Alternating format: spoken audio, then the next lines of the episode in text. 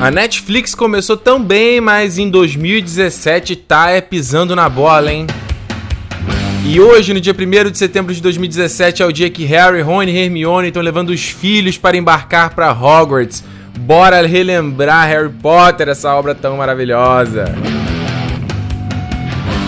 Eu sou o Ricardo Rente e tá começando o Nerd Station. Nerd Station, o podcast do Território Nerd.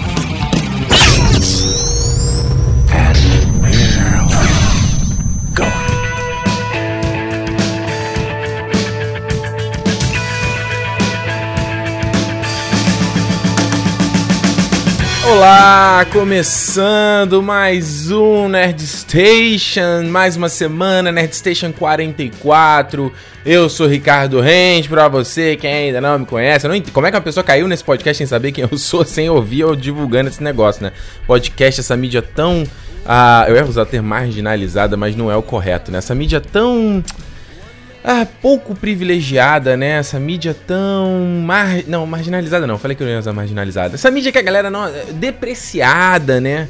Eu tô esperando o ano que a mídia podcast vai explodir. Todo ano é o ano do podcast no Brasil e nunca acontece. Mas as pessoas dizem que 2017 é agora, né? Tá vindo aí novas frentes, mais podcasts surgindo. Enfim... Estamos aqui com mais um Nerd Station, hoje, olha, quase que esse programa não sai, hein? Vou te falar, quase não sai, que estou extremamente ocupado com um monte de coisa, seja coisa do canal, coisa que vai vir pro canal e coisas pessoais também. Essa semana, já tô fechando aí o review geral, né, da 7ª temporada de Game of Thrones, já tá parcialmente editado, tá todo ocupado, né? Falta agora só finalizar, ele ia sair hoje, né, na sexta-feira, dia 1º de setembro, mas eu vou deixar... Eu não sei, talvez saia na sábado ou no domingo. Eu pensei em lançar no mesmo dia da hora do Game of Thrones, sabe, no domingo? Não sei, pode ser. E aí na semana que vem a gente vai ter um filme, a gente vai ter um vídeo sobre a Marvel também muito legal. A gente tem um review do It também semana que vem, acho, semana que vem? E na outra semana também tem um tal vídeo do Breaking Bad que eu tô prometendo há um século, que eu já comecei a decupar também. Muita coisa bacana. Outra coisa bacana legal, já que a gente falou de podcast, segunda-feira agora lá no Canal 42, o meu outro podcast de séries que eu faço com o Jurandir e com o Bruno. Vamos falar também de Game of Thrones, a 7ª temporada. E olha, ficou um programa muito maneiro, cara. Foi uma baita discussão, muito legal. Cara, se você gostou de Game of Thrones, é o caminho. Eu sei que você não tá ouvindo o Canal 42 também, tá? Essa semana alguém a gente falou de Maluco no Pedaço. Olha só o que você tá perdendo, né? Enfim, antes da gente ir para as nossas musiquinhas, como sempre, né? Eu lembro, eu publico lá nas redes sociais, Facebook, Twitter, Instagram... sempre pedindo, né, sugestões, sempre na quinta ou na sexta, gente, vou gravar o Nerd Station, o que você quer sugerir? Fala aí, qual foi o tema que bombou na semana que eu tenho que falar, porque é esse formato do Nerd Station. E a galera acho que não pega direito, a galera às vezes sugere coisa que, sei lá, vai funcionar mais em vídeo, ou... Ó o barulho da obra, não sei se dá pra ouvir de novo, ó o barulho da obra, infeliz, enfim, eu não aguento mais, eu quero que essa obra acabe, que ela está atrapalhando a gravação do podcast, atrapalhando a gravação dos vídeos, porque já tá um calor infernal, que eu não aguento mais esse verão aqui no Canadá e... Enfim. Então, aí, o que eu tava falando? Gente, eu me perdi completamente. O que eu tava falando? Podcast, vídeo... sim. E aí as pessoas acabam, sei lá, sugerindo coisa que ou não é tema da semana, ou que não tem a ver com o assunto nerd. Enfim, gente... Se liga, quando eu falar, tema da semana, o que aconteceu na semana, qual foi o assunto quente da semana pra gente falar? Porque esse é o formato do Nerd Station, entendeu? Porque esse é um tipo de coisa que eu não consigo fazer no canal, eu nem tenho interesse, sinceramente, pra fazer esses vídeos corridos, assim, de news, essas coisas, não tenho saco, eu gosto mais de fazer aqui no formato do podcast. Então muitas vezes tem dicas que o pessoal dá que serve mais pra vídeo do que pra podcast, não fica a dica, tá? O pessoal tinha sugerido muito de falar do DiCaprio aí, que... saiu esse rumor, acho que foi do Hollywood Reporter aí, que ele vai viver o Coringa naquele filme solo que eu falei semana passada, né? E eu não vou falar porque eu já falei da DC, essa pataquada no programa da semana passada, foi um programa só sobre isso, mas só um comentário muito rápido, mais uma vez, isso não tá confirmado, tá? Isso é só teoria, é só especulação, é fonte, rumor, não sei o que, não tem nada confirmado. E eu acho que é um rumor muito óbvio, né? Vai ter um filme, máfia, anos 80, com Martin Scorsese de produção, chama o DiCaprio. Só faltava, vai ter o De Niro também no filme, sabe? É muito, muito óbvio, assim, esse negócio. E eu não sei se é interesse do DiCaprio de fazer um filme, sabe, de herói e tal, filme desse personagem. Acredito na capacidade dele, mas, enfim, tá comentado. Outra coisa rapidinha que me perguntaram, o Jaderson Gomes tinha me pedido pra falar do Bingo, né, o Rei das Manhãs, que estreou aí, que tá todo mundo falando, adorando o filme. E isso completa com a pergunta do JL Rosa, que ele perguntou como é que é o cinema brasileiro aqui no Canadá. Cara, não existe cinema brasileiro aqui no Canadá. Então, para todas as pessoas que estão pedindo pra fazer review do Bingo, não tem como assistir o review do Bingo, entendeu? Porque o filme não vai passar aqui. Filme brasileiro, filme estrangeiro, eles são exibidos em festivais, sabe? Então você tem aqui o Vancouver Film Festival, Vancouver International Film Festival, né? O VIF. Que dá pra você assistir. Eu, inclusive, assisti, acho que um filme argentino, chileno, não lembro, que era do Neruda, assisti ano passado.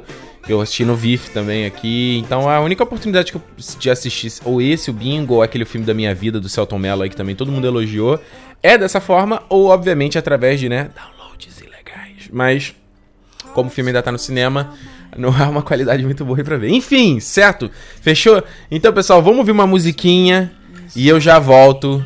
Assunto bacana. Vambora, vai! Temperature is rising. Gotta take off my tie. Felt your tongue with the grin as I slipped it on in. Shoveling up so high. Without your love around, my feet drag on the ground.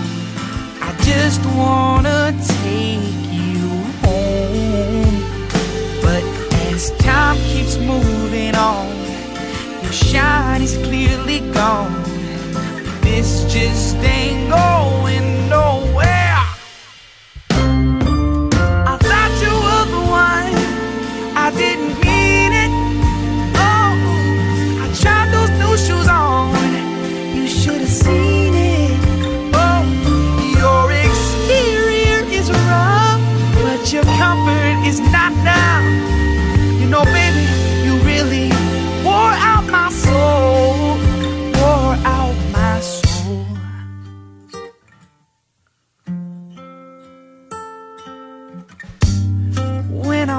With you, it used to feel so sweet.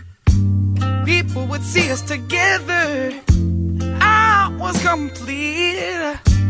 Mama used to say, I'll grow out of you one day.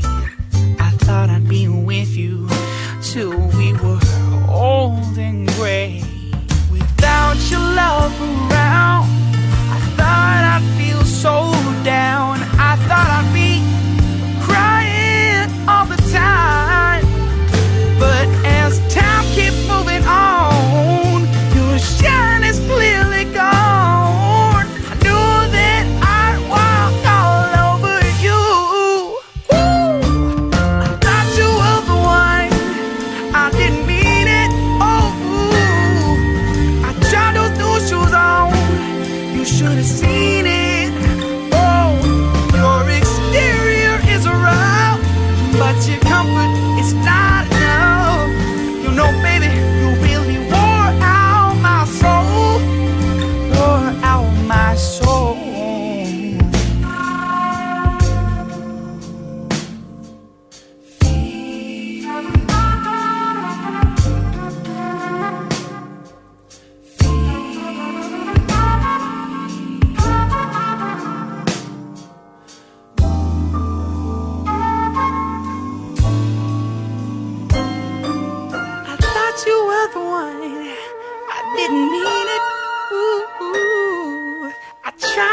Shoes on, you should have seen it.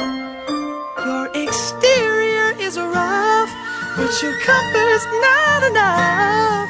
Yeah, baby, you really wore out my soul. Oh, I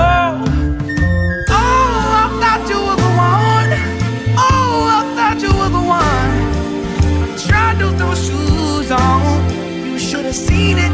Oh, your exterior is around, but your comfort is not enough. You know, baby, you really wore out my soul. Oh, I thought you were the one, I thought you were the one. Oh, I tried to do shoes on. De volta no Nerd Station, todo mundo apaixonado com essa música linda do Casey Abrams, Wore Out My Soul, ou seja, desgastou a minha alma, né?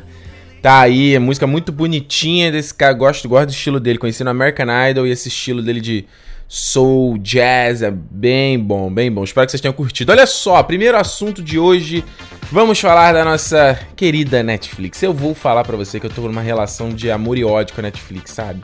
Não, ódio? Seria ódio a palavra correta? Não sei.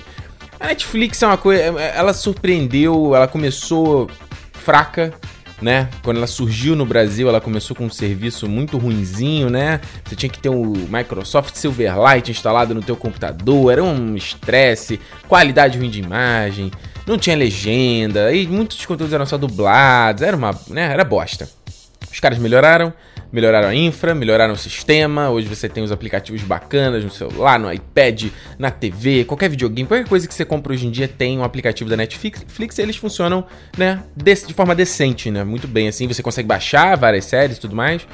E eles vieram, né, começaram lá com House of Cards, lançando uma série original, uma puta série com David Fincher ali na produção, na direção, Kevin Spacey, e os caras foram surpreendendo, né, trazendo esse selo Netflix de qualidade, Netflix Originals.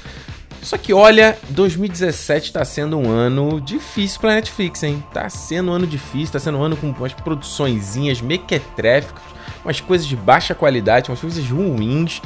E eu não sei o que tá acontecendo, cara. Eu, obviamente esse assunto aqui é motivado pelo Death Note, né? Tem review no canal, se você não viu ainda. Que é um filme, cara, deplorável, assim. É um filme terrível. Não, é péssimo quanto adaptação e péssimo quanto filme mesmo, sabe? De dar vergonha de você assistir. E tem lá a produção do Ted Sarandos, que é o CEO da Netflix. E aí eu fiquei assim, cara, o que a Netflix quer fazer com essa porra, cara? O que vocês estão querendo fazer com um filme desse ou com essas produções, sabe? Aí saiu esses dias aí a The Mist, né? O Nevoeiro, baseado lá no livro, lá na obra do Stephen King, né? E aí... Ricardo assiste. Aí, putz, já vi gente comentando na internet que, pô, já não era boa a produção, era coisa pobrinha, as atuações não eram legais. Eu não vi, tá? Isso foi o que eu ouvi. Aí eu, putz, cara, olha aí, mais uma, né? Mais uma. Aí fui descobrir que a série do The Mist, aí o Nevoeiro, não era a série Netflix, né? Porque a Netflix, eles estão com esse negócio... Como eu falei há algumas semanas aí dessa coisa da Disney, né? Saindo da Netflix, tá existindo uma batalha muito grande, né? Dos estúdios com um avanço, né? Da Netflix. Ela tá gigante, tem um monte de países. Então tá lá a Fox, a Warner, a Disney, e fala, pô, eu vou ficar licenciando meu conteúdo pra essa plataforma aí, pra facilitar. Eles vão lá e tiram e criam seus próprios flixes, né, os seus próprios serviços de streaming. A Netflix, pra suprir isso, vai lá e cria o seu... cria suas produções originais, né, porque mesmo se ela não tiver com nada, né, se os caras tirarem o conteúdo deles, ela tem o conteúdo dela. Então nisso a Netflix foi desde financiar produções, como o House of Cards que eu falei aqui, né, o Get Down, por exemplo, Orange is the New Black, produções são financiadas por elas, como também ela comprar as licenças das produções, né, produções que são feitas em outros canais, e ela vai lá e coloca o selo de Originals. Então um exemplo desses foi o Better Call Saul, né, que é uma série, é o spin-off aí do Breaking Bad. Breaking Bad foi uma série que bombou na Netflix, né, boa parte do sucesso do Breaking Bad na última temporada é grato à Netflix, sem dúvida nenhuma. Eles foram lá e compraram o direito de exibição internacional da AMC, que é o canal que exibe o Better Call Saul originalmente, né? Então, por exemplo, se você tá fora dos Estados Unidos ou do Canadá, o Better Call Saul é um Originals Netflix, então você tem na Netflix. Como eu moro aqui no Canadá, não tem. Aí eu tive que comprar essa temporada pra ver, porque não tinha na Netflix. O mesmo vale pro Star Trek Discovery, que vai estrear agora aí, entendeu? Ele é eu esqueci qual canal que é aqui fora. E no Brasil, nos Estados Unidos, incluído o Brasil, vai vir... Os Estados Unidos. No internacional, inclusive o Brasil, ele vira um Originals Netflix. Então o Nevoeiro também é do Sci-Fi, e eles colocam lá Originals. O Orphan Black, né? O Orphan Black aqui fora, ele não é. Ele não é Originals originalmente. Mas acho que no Brasil, né? Ele virou Originals agora nessa última temporada. O Black Mirror, né? É o outro também, que era do Channel 4 britânico. Isso é muito bom, assim, ela pegar essas obras e botar Originals, porque nessa forma a gente tem acesso a obras que a gente jamais teria. Então, eu, por exemplo, eu vi esse ano um documentário muito bacana, que é o Tales by Light, que é um documentário da Canon lá, e do Discovery Austrália. E eles fazem, assim, mostrando os fotógrafos e o que move eles a fotografar. E aí, eu fui ver, e assim, eu fiquei maravilhado com o documentário e falei assim, cara, se não fosse Netflix, eu jamais teria acesso a essa produção. Então, o legal eu acho, da Netflix, do sistema, é eles pegarem esse conteúdo e espalhar pra todo mundo ter acesso, né? E democratizar a cultura. Isso eu acho excelente. Só que com isso, a Netflix, não só por... eles têm que encher de catálogo e também eles querem pegar grupos diferentes, né, de espectadores... eles começam a investir em umas produções que são de gostos completamente duvidosos, né? Então você vai desde as produções que são aquelas sitcoms tradicionais, né? Tipo The Ranch, né? Com Ashton Kutcher. Teve o Fuller House. Tem o One Day at a Time também, que era uma sitcom, nossa, enlatadão americano, sabe? Aí tem agora essa Disjointed, né? Que é da Cat Bates aí, do Chuck Lorre, que é o produtor do Big Bang Theory, do Two and a Half Men. O cara que faz sucesso. Um monte de série que ele faz, dele... sucesso garantido. E aí ele fez essa série aí agora que gerou uma polêmica, porque a temática da série é a maconha, né? A Cat Bates vira uma dona de uma loja lá de cannabis e tal. Enfim, tentei assistir, mas falei, caraca, não dá, entendeu? Não dá pra ver isso aqui. Aí você teve o Defensores. Putz, eu falei aqui, fiz as primeiras impressões há 2 semanas atrás, tem um review lá no canal também. Uma série começou com uma puta qualidade, né? Essa série de Marvel Netflix, e teve uma queda... drástica em produção, em tudo, né? Que mais a gente vê aqui? Teve e esse fator da Netflix agora de cancelar as produções também, né? Que foi uma coisa que pegou super mal pra eles. Eles começaram 2015, 2016, série, uma série atrás da outra. E aí esse ano eles começaram a podar tudo, né? E isso gerou uma imagem negativa terrível pra eles, né? O primeiro foi lá o Sense8 em maio, né? Logo depois da segunda temporada ter estreado. E aí teve a comoção gigantesca dos fãs, a própria Lana Wachowski nem se pronunciou, né, a criadora. E aí eles voltaram atrás e vão fazer um especial de 2 horas. Teve o que mais, Cristiano? Teve o Bloodline, que eu assisto, mas uma série que não era tão popular, então faz até sentido ter cancelado. Teve o Get Down, The Get Down, série muito bacana, que eles fizeram uma temporada ali em 2 partes, mas cancelaram porque foi uma série que caríssima, teve problema de produção, foi tenso, entendeu? Cancelaram também. Aí, agora em junho, eles vão e lançaram aquela Gypsy, ou Gypsy, né? Não sei como é que se fala, com a Naomi Watts. Aí eu tava pra ver, sei lá, 2, 3 semanas depois já tinha anunciado que tava cancelada também. Eu falei, pô, pra que eu vou perder meu tempo vendo a série que eu já sei que não vai ter... Não, e o pior que isso, não só que a série não vai ter... Foi encerrada, eu não vejo problema com a série ser encerrada. O que eu fico com o problema é a série ficar sem conclusão. E isso tem acontecido várias vezes com as produções da Netflix.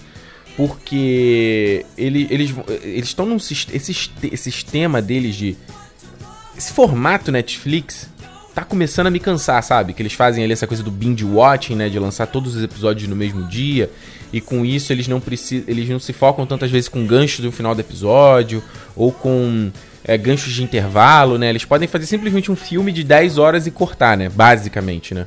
Então com isso, acaba que às vezes as histórias elas se arrastam. Elas não vão pra lugar nenhum. E essa Gypsy foi uma série que terminou cheia de gancho, sabe? Cheia de coisa sem conclusão, que foi a mesma coisa do Sense8 aí, que a galera reclamou, pô, não vai ter nenhuma conclusão dessa história. O problema disso, que a Netflix coloca, por que quando você lançar uma próxima série, eu vou assistir a tua série? Por que eu vou ficar engajado se você não... se você a qualquer momento pode cancelar, entendeu? A série, ela tem uma relação muito diferente do filme, porque a série, ela cria uma... Ela tem aquela coisa da rotina, de você acompanhar aqueles personagens, de você se afeiçoar a eles, de você comprar a história deles. Então tem muitas séries, tipo essas mais longevas, tipo Big Bang Theory, Modern Family, Grey's Anatomy, Supernatural. São séries que já não tão boas, sabe? São séries que já perderam, já se repetiram. Só que por que faz sucesso? Porque as pessoas, elas não param de assistir, né? Porque elas estão... Estão interessadas, aqueles personagens viraram amigos delas, entendeu? Então você toda semana ali você tem um encontro com seus amigos, assim, seja ruim ou não, é um encontro com seus amigos. E aí quando a Netflix faz esse negócio de simplesmente cancelar e cortar, por que eu vou me sentir, vou querer me... Como é que depois você vai querer que eu me invista nessa história de novo, sabe? Que eu compre esses personagens de novo, você não vai ter garantia nenhuma que você vai continuar essa história. Ou que você vai amarrar um monte de ponta e não vai concluir nada. Então, eu confesso que esse formato até deles de episódios e tá começando a me cansar. Eu vou te falar a real, cara. Tá começando a me cansar esse negócio de você... Chega uma sexta-feira, tem 12 episódios, 13 episódios pra assistir. Aí gera... Em mim, principalmente, que produzo conteúdo, né? Gera aquela ansiedade de... Ai, tem que ver e tal. E eu acho que seria muito melhor se a Netflix passasse a ser uma coisa semanal também, sabe? Toda semana tem um episódio, 2 episódios por semana. E aí você tem aquele encontro, sabe? Eu acho que ia ser até mais interessante. E eu acho que até seria até mais inteligente. Porque se eles querem fidelizar você... a manter assinado, né, ali o pacote, porque as séries originais você só vai ver lá, né, que é o mesmo, é o esquema que a HBO faz, você conseguiria fidelizar a pessoa por muito mais tempo, né? Então, por exemplo, eu sei lá, vou ver o BoJack Horseman, que estreia agora semana que vem, tô extremamente ansioso. São 10 episódios, eu acho, BoJack, pô, você conseguiria me manter preso durante 10 semanas, me manter ali na assinatura.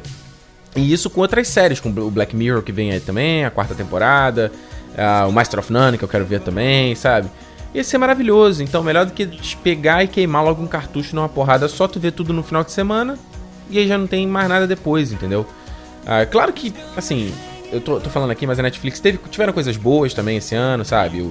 O Master of None, como eu falei aqui, a 2ª temporada foi incrível, o Dear White People foi muito legal, o que mais teve de bom... E foi isso, né? O BoJack agora que eu tô ansioso, mas não vi ainda também se é bom. Os reviews já estão falando que é bom, mas tem que ver. O Narcos também não vi, né? Acabou de estrear, mas... enquanto produções, assim, complicadas, tiveram várias, né? Teve aquela DOA no começo do ano, no final do ano passado, que, meu Deus do céu, que série chata, cara. Chata, um episódio... Essa série, pra mim, ela enfatizou todos os problemas da Netflix, sabe? Esses problemas de que eu falei aqui. Uma série que um episódio avançava pouco a história, um ritmo extremamente arrastado, um final de temporada completamente aberto. Aí imagina, termina... Imagina se DOA é cancelada. Não é que já tá renovada, mas imagina se é cancelada. Pronto, não sei o final dessa porra dessa história. Eu fiquei investindo 10 horas nessa merda e pronto, não teve conclusão nenhuma. Aí teve o Desventuras em Série, que eu achei ter uma produção bacaninha, mas... Eu acho que foi equivocado algumas decisões dele, sabe? Uma série que acho que funcionaria melhor se fosse 30 minutos, assim, sabe? Uma coisa mais curtinha. Também extenso, desnecessário de extenso, sem ritmo também. Aí veio aquela 13 Reasons Why, que eu tenho diversos problemas com a série, tem review lá no canal também. Aí, que mais? O que mais que veio? Teve aquela Girl Boss. Meu Deus, que série insuportável, cara. Menina, protagonista chata. A própria Bloodline, que eu gosto, fui ver a 3ª temporada, né, que eles fizeram já, focando que essa é a última. Ruim, eu não aguentei. Vi 2 episódios, assim, já fiquei... Gente, não dá, cara, avança, cara, é a última temporada. Aí o House of Cards foi uma das piores coisas que eu vi esse ano. Terrível, destruíram os personagens, destruíram tudo, produção, nível de produção fraco. Então, assim, aí Defensores, é Death Note. Então, assim, eu vou te falar que eu tô num momento agora... de complicado com a Netflix. Se antes eles lançavam Originals, eu tava investido, tava interessado. Hoje eu penso 2, 3, 4, 5, 6 vezes antes de dar um play alguma coisa que é Originals dele, entendeu? Seja o filme, né? Eles lançaram um filme com Chadwick Boseman agora há pouco tempo, que é o Message from the King, alguma coisa. Eles têm lançado vários filminhos, assim, que parecem uns filmes indie também, que não tem... Vai ver, sei lá, cara, eu acho... às vezes eu não entendo muito a proposta deles. Eles lançaram aquela série, a série do Bill Nye, vocês viram? Que era o, como é que era? Salvando o Mundo com o Bill Nye salva o mundo, caramba. Também a coisa, sei lá, não pegou, americanozão. Tinha outro que é o Science Mystery não sei o quê, gente, o engraçado é que eu posso estar falando de séries aqui que nem apareceram no catálogo pra vocês, né? Porque ainda tem esse sistema deles que esconde coisas, que não mostra, que é procurar... Enfim, cara, a Netflix tá com muita coisa pra resolver, muita paras ali, né, coisas pra aparar, e eles não podem ficar na arrogância, só porque eles são os líderes hoje em dia, porque líderes também caem, né, não vai ficar aí com síndrome de Osmandias, né, porque tem a galera tá correndo atrás aí, tem gente fazendo conteúdo bom, a Amazon tá vindo aí chegando junto, né, o Hulu veio aí com The Handmaid's Tale, que eu tô pra assistir também, todo mundo elogiou, que mais que a gente teve? Quem mais também? A HBO, né? A HBO que já tem há tanto tempo aí nessa coisa de ter o conteúdo exclusivo, conteúdo de qualidade. Claro que nem sempre acerta também, mas, né? Tem aquela assinatura, tem a HBO, aquele alto nível. Acho que a Netflix precisa voltar a recuperar isso aí, entendeu? E não ficar nessa coisa de conteúdo, vamos fazer! Tem que aumentar o catálogo. Não adianta nada você ter um catálogo grande se esse catálogo for ruim, né? Tem que ser conteúdo de qualidade. Certo, quero saber então sua opinião. Como é que tá a tua relação com a Netflix? Me deixa aqui nos comentários ou me manda aí rede social, e-mail, todos os caminhos, né? Vamos ouvir uma musiquinha e eu já volto. At first I was afraid, I was petrified. I kept thinking I could never live without you by my side. But then I spent so many nights just thinking how you'd done me wrong. I grew strong. I learned how to get along, and so you're back from outer space.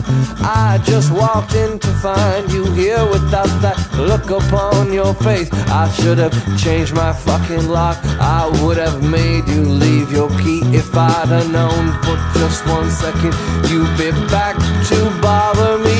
Oh, now go walk out the door, just turn around. Now you're not welcome anymore. Weren't you the one who tried to break me with desire? Did you think I'd crumble?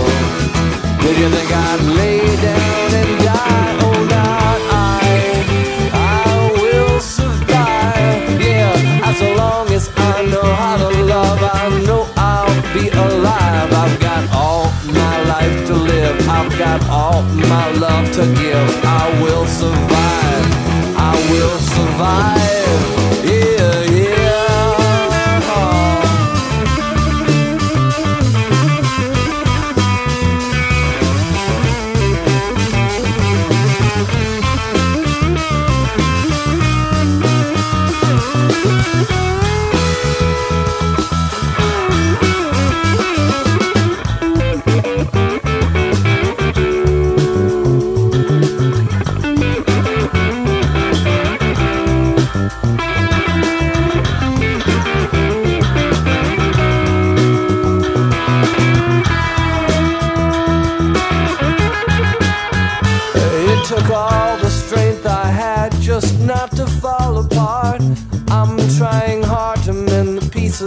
of my broken heart. And I spent oh so many nights just feeling sorry for myself. I used to cry, but now I hold my head up high. And you see me with somebody new. I'm not that stupid little person still in love with you.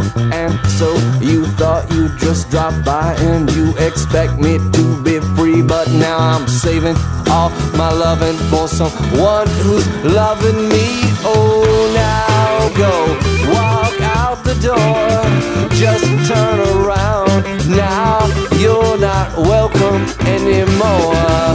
Weren't you the one who tried to break me with desire? Did you think I'd crumble? Did you think I'd lay down and die? Oh, not I will survive. Yeah, as long as I know how to love, I know I'll be alive. I've got all my life to live. I've got all my love to give. I will survive. I will survive. Yeah, yeah.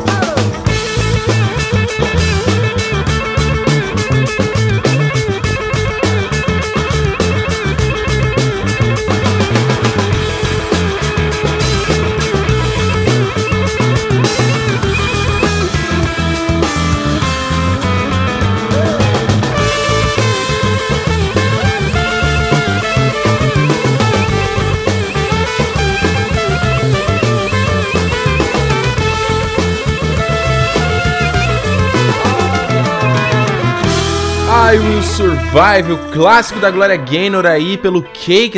Olha que maneira essa versão, hein? Curtiram? Tá aí, aqui no Nerd Station. Gente, hoje, dia de gravação deste podcast, dia 1º de setembro de 2017, completa. Faz aí, cara, nesse dia, nesse exato dia, é o dia do embarque do alvo Severo Potter, o filho do Harry Potter, como a gente viu no epílogo aí de Harry Potter e as Relíquias da Morte. Gente, estamos ficando velhos, cara. Como é que pode isso, cara? Como é que pode isso, né? O livro, lembra, saiu em 2007, né? E aí você tem aquela cena que dividiu a opinião na época, eu lembro. Me dividiu, inclusive, eu não fiquei meio... Na época eu não achei esquisito, né? Mas depois aceitei. Quando ela vai, faz aquele epílogo lá de 19 anos depois, e aí você vê o Harry, a Gina, a Hermione, o Draco Malfoy, todo mundo levando seus pupilos, né, suas crianças pro embarque de Hogwarts.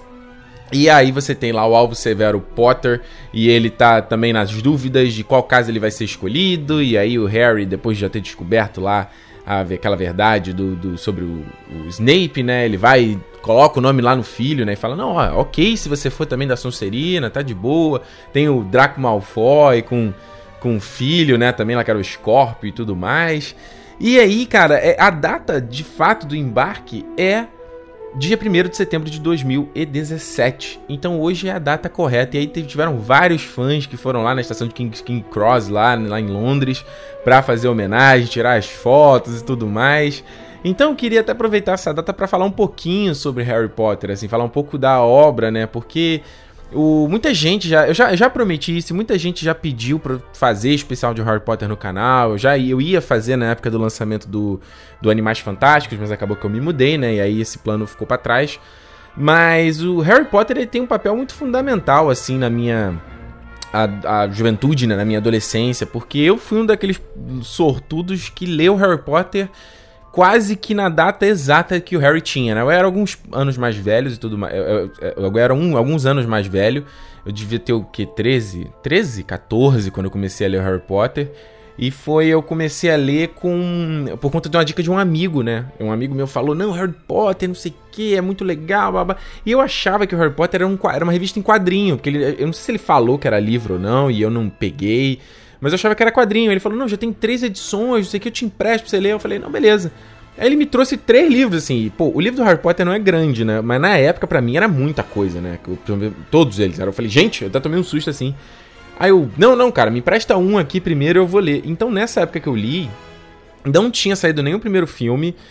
Tanto que a capa não era aquela letra que depois é o logo, né, do Harry Potter no filme, né, que é aquele Harry Potter todo estilizado, que o P vira o raio, né, era uma letra fininha e tudo mais, e só, olha pra tu ter uma ideia de quanto tempo faz, né, e aí eu lembro que a minha mãe começou a ler comigo, meu irmão lia junto, né, o mesmo livro, minha mãe terminou o livro primeiro que eu, inclusive. E era muito doido, porque eu não conseguia entender muito como é que... A minha imaginação era muito merda na época, né? Eu não conseguia entender... Ele falava, tem as... Como é que ele falava? Tinha as casas, aí cada aluno vai ficar numa casa. Eu imaginava uma casa de verdade, entendeu? Eu não me imaginava que era um dormitório, a casa era simplesmente um clube, digamos assim, entendeu? Aí o Harry desceu as escadas no salão principal, e aí tinha as mesas, os professores ficavam nas mesas. E eu imaginava uma mesa tipo quadrada, sabe? Que era parecida com as mesas que tinha no meu colégio, assim, na minha escola quando eu era criança, e os professores ficavam, assim. E aí depois, quando tu vai ver o filme, que tu melhora a tua imaginação, né? E aí foi muito legal, assim, porque pra tu ver como era uma época tão inocente, que até o livro faz aquela brincadeira, né? Entre o professor Quirrell e o Snape.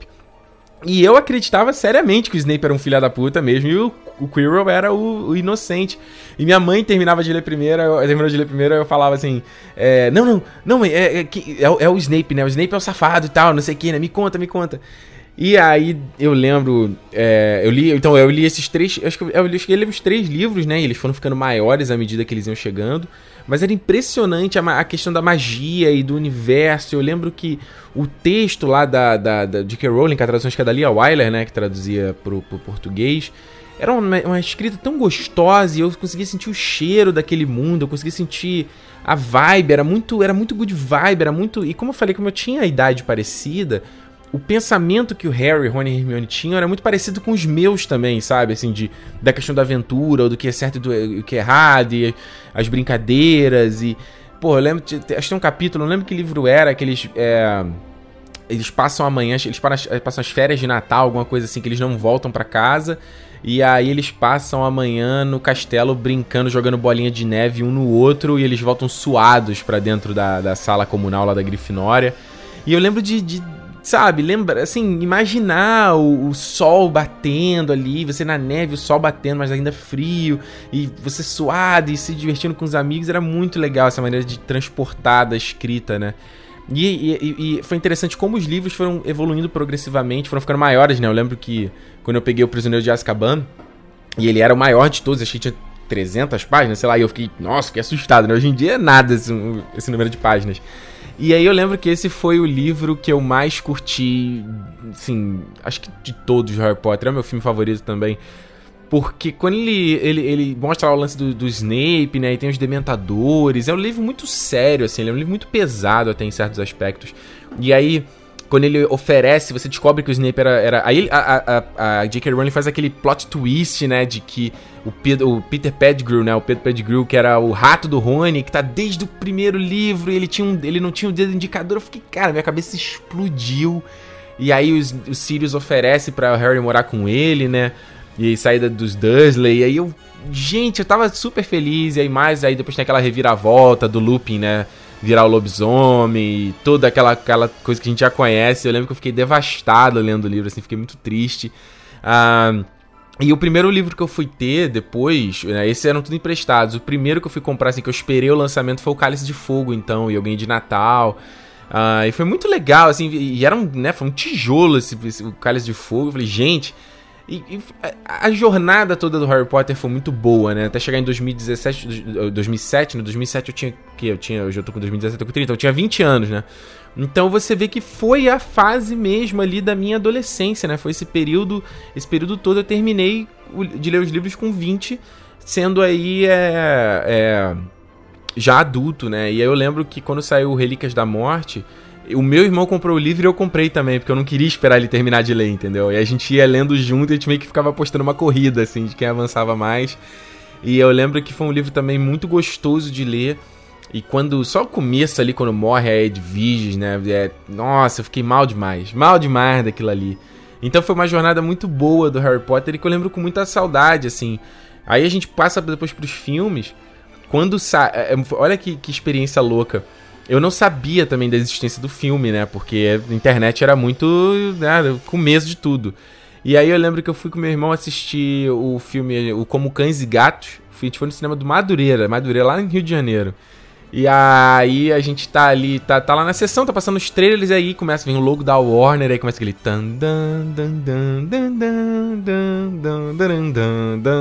E aí vem a coruja... E eu lembro que a câmera vinha descendo na sala comunal, né? Fazer um fade-in. Aí mostrava as mesas e as velas flutuantes. Eu lembro que, cara, eu tomei... É como se um raio tivesse me acertado quando eu vi isso, assim. Porque eu tomei um choque, assim. Eu fiquei batendo mesmo assim... É o Harry Potter. Eu falava Harry Potter. É o Harry Potter! É o Harry Potter! Aí eu lembro que quando eu vi essa sala... Esse primeiro take, né? Da sala do salão principal... Foi como se tudo se tivesse encaixado, né? A minha imaginação de merda da sala comunal, quando eu vi ali no trailer, foi como eu falei... Gente, é óbvio que era assim, como é que eu não imaginei assim? E aí tem um close, assim, na cara do Alan Rickman, ele olhando pro Harry, né? E eu falei... Não tinha nome, né? Não falava quem era o ator. E eu, é o Snap! Ah, porque eu lembrava que falava que ele tinha os cabelos como oleosos, né? Como cortinas caindo do lado do rosto. Cara, eu fiquei maluco com esse trailer e fiquei depois quando eu na revista Herói vinha saindo as fotos lá do Daniel Radcliffe como Harry, com a Edwige. Cara, foi incrível a jornada de todos os filmes também.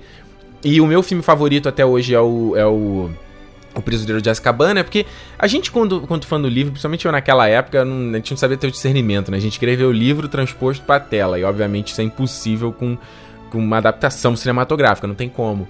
E aí eu lembro que eu fiquei muito... ficava muito frustrado, assim, vendo os filmes. Eu gostava de ver, mas eu ficava meio frustrado, né? Eu não aprendia, não sabia disso na época, né? De entender as diferenças. Mas o Prisioneiro de Azkaban foi um dos filmes que eu mais gosto da série, assim. Porque o que o Alfonso Cuarón fez ali foi muito foda, assim, de estética. Filme...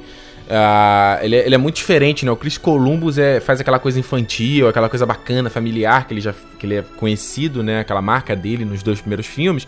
E a presença do Cuarón foi muito boa pra dar uma maturidade, né? Botar eles mais velhos. E muda tudo, muda a estética do castelo, muda pinturas, muda a posição das coisas. Eu acho incrível, assim, os efeitos especiais, o Gary Oldman com o Sirius, sabe? E uma coisa legal da obra do Harry Potter que eles tiveram nesse começo foi eles trazerem vários diretores diferentes para filmes, para cada filme, para você ter uma visão diferente, né? Então, o segundo, acho que é o Mike Newell, eu não lembro o nome dele, é o que faz o Cálice de Fogo, e aí depois a partir do 5, é o 5 ou 6, que aí entra esse camarada que tá agora, que eu não lembro o nome. Aí que eu acho que é o problema, né? Porque aí até agora, até no Animais Fantásticos, já é esse mesmo camarada, esqueci o nome dele, e que ele quer fazer até todos os 5 filmes do Animais Fantásticos. Aí eu já acho ruim, acho que o filme perde essa cara legal de ter um outro profissional ali, um outro artista dando uma visão, né, no filme. Então, o legal, o que eu acho... mesmo assim... Apesar de tudo, eu gosto bastante ainda, por exemplo, do último filme, né? Os dois, os Relíquias da Morte, parte 1 e 2, são muito legais. O 1, a coisa mais road movie, né? Como eles dividiram ali o filme, deu tempo pra explorar as coisas dos livros. E depois o segundo, que é um filme basicamente guerra, porrada e tal. E eu acho muito legal algumas coisas que eles fizeram ali. Eu lembro que uma coisa que eu acho uma bobagem, assim, do filme, mas que eu acho muito legal é aqueles sons de guerra, né, que você ouve das magias acertando o campo de força, né, de Hogwarts, por exemplo, o campo de força se desmantelando. Tem umas coisas ali que são muito legais, assim, muito legais que eles colocaram. Inclusive, eu lembro que eu vi esse filme, eu vi no Norte Shopping lá do Rio, e eu lembro que, cara, a sala estava lotada, eu fui sozinho, né? E aí na cena do flashback do Snape, quando ele vai contando a história dele, que pra mim é o melhor capítulo do último livro, né? Um dos melhores capítulos do Harry Potter. E aí lembro que quando começou a ter esse flashback dele, lindos com a música, tô até me arrepiando aqui de falar, a música do Alexandre Desplat, né? Que ele usa um violino, é tão doce. E aí eu lembro que a sala estava um silêncio absoluto. E eu lembro de eu olhar assim pro lado e todo mundo vidrado assim na tela. E eu segurando, né, o choro, que eu tava muito emocionado nessa cena. Foi muito, muito bacana. E fechou muito bem, assim, a obra. Então, o Harry Potter é uma obra que... acho que as pessoas... Eu não sei, as pessoas pelas redes sociais acham que eu não gosto, porque eu não falo, eu corto às vezes quando tem esses assuntos sobre a obra. Porque o Harry Potter, pra mim, como eu tô falando, ele fez uma época, entendeu? Ele foi uma época e quando terminou o último livro, pra mim, fechou. Falei, ó, fechou aqui essa fase também. Beleza, vamos seguir em frente. Vou lembrar com carinho. Mas, sabe, não tenho vontade de reler os livros. Embora, acho que eu já até reli. Eu já reli várias vezes na época, mas depois que acabou, não lembro se eu voltei a reler. Talvez eu releia em inglês agora. Ia ser legal, né? Agora eu tô lembrando. Eu comecei a reler em inglês e não continuei. Mas aí essas coisas agora, por exemplo, Animais Fantásticos saiu. Foi um filme legal, ok, sabe? Mas eu não fico aquele frisson de ver, sabe? Embora quando começa o filme lá e toca o tema da Ed Vigis no logo da Warner, cara, me arrepiou a tudo. E aí teve o Cursed Child, né, a peça, que depois virou o livro também. Ok, não tô com saco, entendeu? Então foi meio que pra isso, assim, pra mim foi uma obra que encerrou, embora aquele universo era muito interessante, todas aquelas histórias são muito interessantes. Esses Animais Fantásticos eu vou assistir, embora não tenha... Oh, meu Deus, amei! Achei o filme ok, esse primeiro. Mas eu acho que é meio que isso, assim, o Harry Potter foi uma coisa muito importante pra mim na época. E eu lembro com carinho, assim, sabe? Mas é aquela coisa, já passou, eu não fico vivendo mais tanto, assim, da nostalgia e tal. Mas bacana que teve aqui essa oportunidade da data de hoje pra relembrar o Harry Potter e comentar aqui com vocês. Quem sabe eu faço aí esse especial no canal. O ruim é que o fandom do Harry Potter é um saco, entendeu? Sempre que eu tentei falar uma coisa de Harry Potter, nossa, é tanta gente chata que aí cansa, assim, sabe? Não dá nem vontade de fazer, não dá nem vontade de falar. Mas vamos ver. Certo, galera? Olha só, me conta aqui agora, eu quero saber qual é a tua história de Harry Potter, como é que você conheceu a obra, um momento mais memorável que tá aí na tua memória.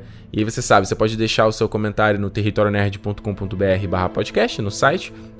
É a melhor maneira. Você pode me mandar, obviamente, nas redes sociais, né? No Twitter, @RicardoRente, ou no Facebook, Território Nerd, e no Instagram também, né? Território Nerd. Você pode me mandar as mensagens nesses locais, mas eu gosto que você coloque no site, entendeu? Porque aí pelo menos fica registrado ali e outros ouvintes também podem comentar. Então, entra lá, territorionerd.com.br/podcast, certo? Então, a gente se vê no review do Game of Thrones, né? 7ª temporada, como eu falei. Semana que vem tem mais vídeo.